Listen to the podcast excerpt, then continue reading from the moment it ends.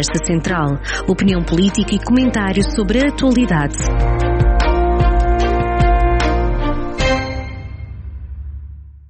Bem-vindos a mais uma edição da Conversa Central, esta semana com João Azevedo, e vamos começar por falar de Instituto Politécnico e a passagem da a mudança da nomenclatura, da possível eh, mudança da nomenclatura do Instituto Politécnico para a Universidade.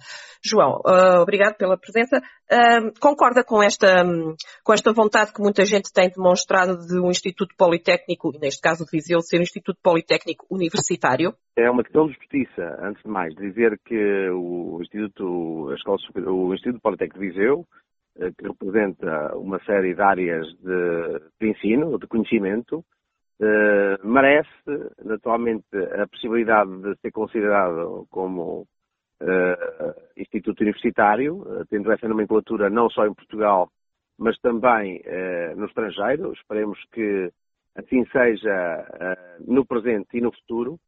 Uh, e dizer também que o facto de os institutos politécnicos poderem começar a, a, a, formar pessoas com doutoramentos também é fundamental, não só para aquilo que é a principal justificação, que é a justiça, no reconhecimento da qualidade de ensino e de conhecimento que há nestas instituições, umas numas áreas, outras noutras, mas ao mesmo tempo também a questão da competitividade nos territórios. E, portanto, eu acredito que esta decisão eh, é fundamental para que, eh, e neste caso o Instituto Politécnico de Viseu, possa eh, ser mais competitivo, ter mais oferta letiva e, ao fim e ao cabo, termos mais alunos de fora em Viseu, mas também alunos do território desta região que têm que sair desta zona, eventualmente por opção de ir à procura de outro tipo de formação e de conhecimento e que possam ter nos seus territórios.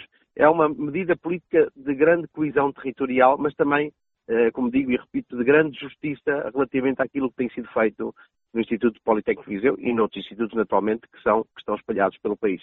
Mas esta decisão, esta decisão vai ter que ser tomada mesmo. Eh, não pode ficar aqui a meio do caminho? Esta decisão vai ser tomada, não pode ficar no meio do caminho. e, e, naquilo que toca à minha decisão, naturalmente que estarei sempre uh, a apoiar de uma forma inequívoca uh, o posicionamento daquilo que são uh, as pretensões dos institutos politécnicos que representam naturalmente um objetivo de, de, com muitos anos e, portanto, vai concretizar numa primeira fase no dia de hoje e certamente numa segunda fase nos próximos meses mudando de assunto, deixando agora o Instituto Politécnico e virando-nos aqui um bocadinho mais para o dia a dia, digamos assim, do Executivo Camarário. Na última reunião de Câmara, uh, os vereadores do PS questionaram a autarquia, uh, liderada por Fernando Ruas, uh, sobre o gabinete da cidade. E a perguntar se já estão esclarecidos o que é que anda o gabinete da cidade afinal a fazer. O Gabinete da Cidade foi uma opção política do atual Presidente de Câmara, uma opção que, julgo eu, permite uh, liderar uh, os projetos uh, na área dos fundos comunitários e especificamente por aquilo que foi dito na questão relativa a, aos centros de arte e cultura que o atual Presidente da Câmara referiu como uma das grandes obras que ele gostaria de fazer neste mandato.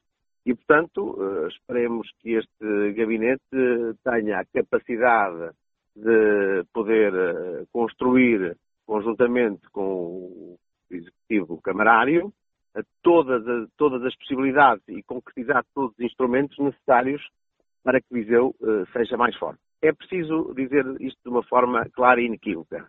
Viseu, como todos os outros territórios, mas naturalmente refiro-me a Viseu, que é a minha, é a minha obrigação, Viseu tem que eh, eh, liderar, tem que saber liderar todo o processo que tenha a ver com eh, fundos comunitários e ter que ter a capacidade de, de recorrer ao máximo de financiamentos comunitários para poder ter mais investimento, ter a capacidade de alargar mais investimento, porque se houver muitas candidaturas que possam ser aprovadas neste território, naturalmente que esse, esse financiamento através de fundos comunitários vai permitir uma extensão orçamental e financeira para fazer mais investimentos na área pública. E, portanto, o Gabinete da Cidade tem essa obrigação. Sabemos também que, nos últimos meses, o exercício não foi o mais, o mais, o, o, o, que teve mais brilhantismo.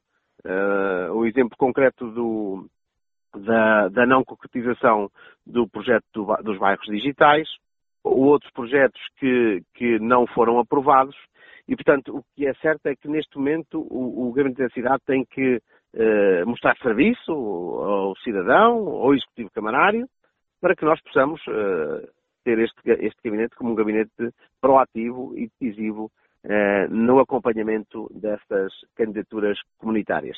Dar nota também que a questão do Centro de Agricultura, naturalmente que é uma, é uma ambição do atual Presidente da Câmara de Viseu. Eh, eu tenho a convicção de que Viseu precisa de um espaço eh, seja multiusos no sentido da palavra, ou seja, que possa ser usado para vários fins.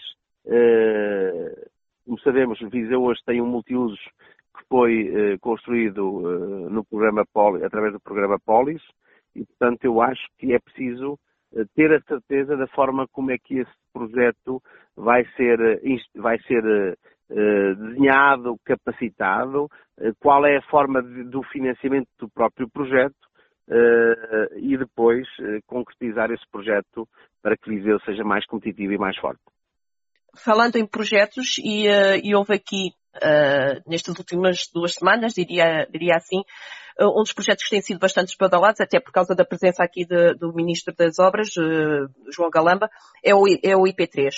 Volta a ser discutido ou volta a ser falada a intenção a vontade, nomeadamente defendida pelo Presidente da Câmara de Viseu, de fazer de, de haver um IP3 em perfil de autoestrada. Isto é possível ou é voltar atrás num projeto que já está em andamento?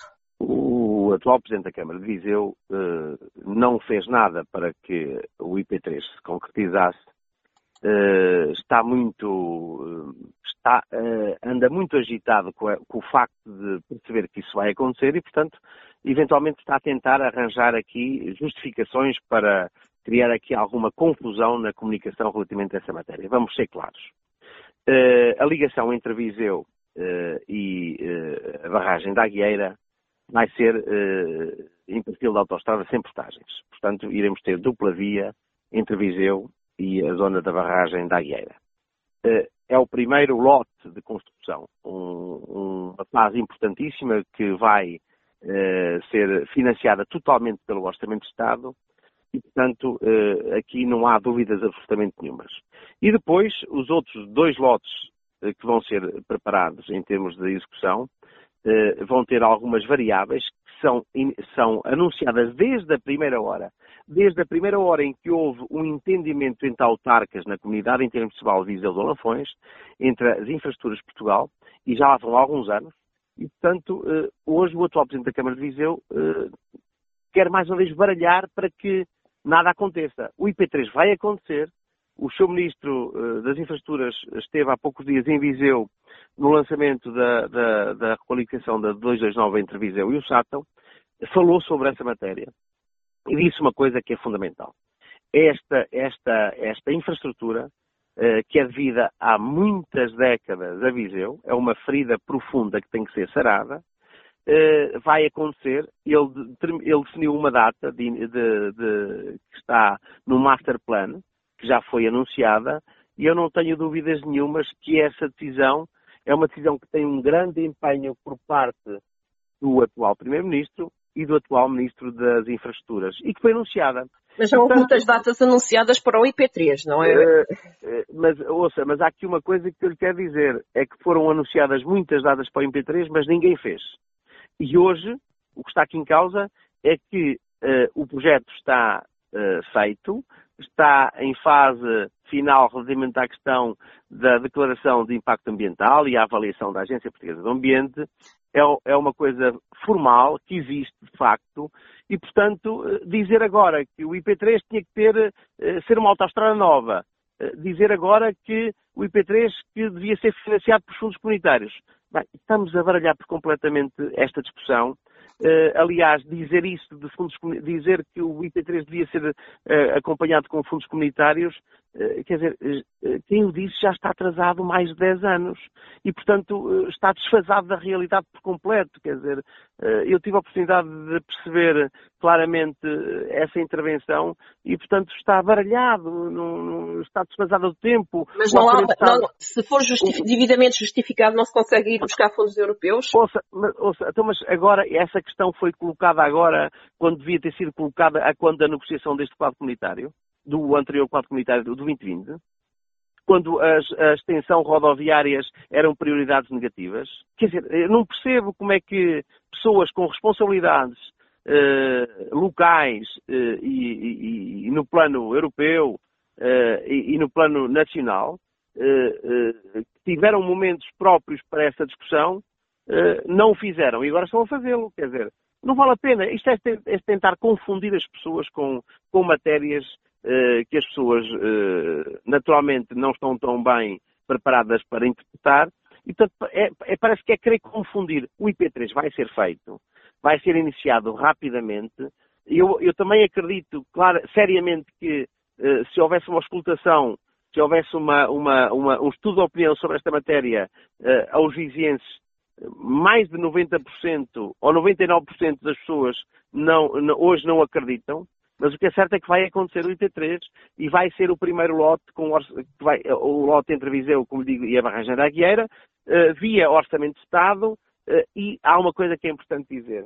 Será a obra rodoviária com o maior investimento de sempre em Portugal via Orçamento de Estado. E, portanto, isso, isso, isso não é uma, isso não é uh, um, um agradecimento que tem que ser feito ao Estado. É uma obrigação que o Estado tem perante Viseu e os vizienses. Mas isto é preciso ser acompanhado de uma forma certa, sem andar aqui nos zigue-zagues. E, portanto, o IP3 é uma realidade que começou a ser preparada em 2018 uh, uh, e, portanto, 17, 18, e, portanto, não tenho dúvidas absolutamente nenhumas que o que vai acontecer é que eh, esta nova eh, intervenção do Estado nesta região vai ser uma grande novidade para Viseu, para os vizienses. Vai capacitar Viseu eh, com mais competitividade territorial, vai evitar, vai melhorar a segurança rodoviária, vai permitir que, que, a circulação seja mais eficaz e vai aproximar os territórios. É um, é, se a obra que vai dotar o território de coesão territorial é esta obra que há muita esperada e que, e que é uma obrigação perante todas estas gente, todas estas mulheres e homens que vivem nesta região. E como é que se ultrapassa a situação em Santa Combadão? Já há alguma decisão? Não, neste momento, primeiro, a, execução da primeira obra vai ser feita entre Viseu, Vila Chatzá e a barragem da Aguilheira. E, portanto, é isso que está a ser preparado pelas infraestruturas de Portugal. O segundo lote de obra vai ser preparado de forma a que eh, esteja, tenha condições necessárias para que esta, toda esta extensão rodoviária seja uh, cerca de 85, 87% de todo o troço em perfil de autoestrada 2 mais 2, sem portagens.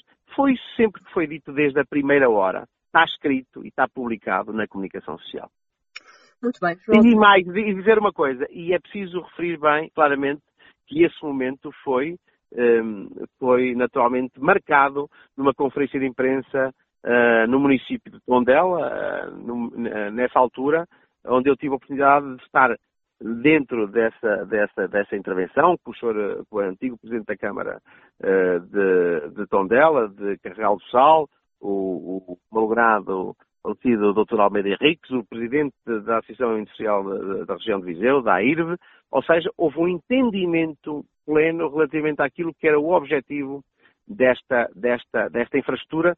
E foi um entendimento pleno, repito, que é importante dizer, entre os autarcas, todos sem exceção, os autarcas desta região, eh, que representavam várias comunidades intermunicipal, eh, eh, o tecido empresarial, uh, o Instituto Politécnico Viseu, ou seja, todas as áreas que se envolveram nesta luta foram, decidiram na altura com as infraestruturas de Portugal este modelo. E, portanto, este modelo vai ser concretizado.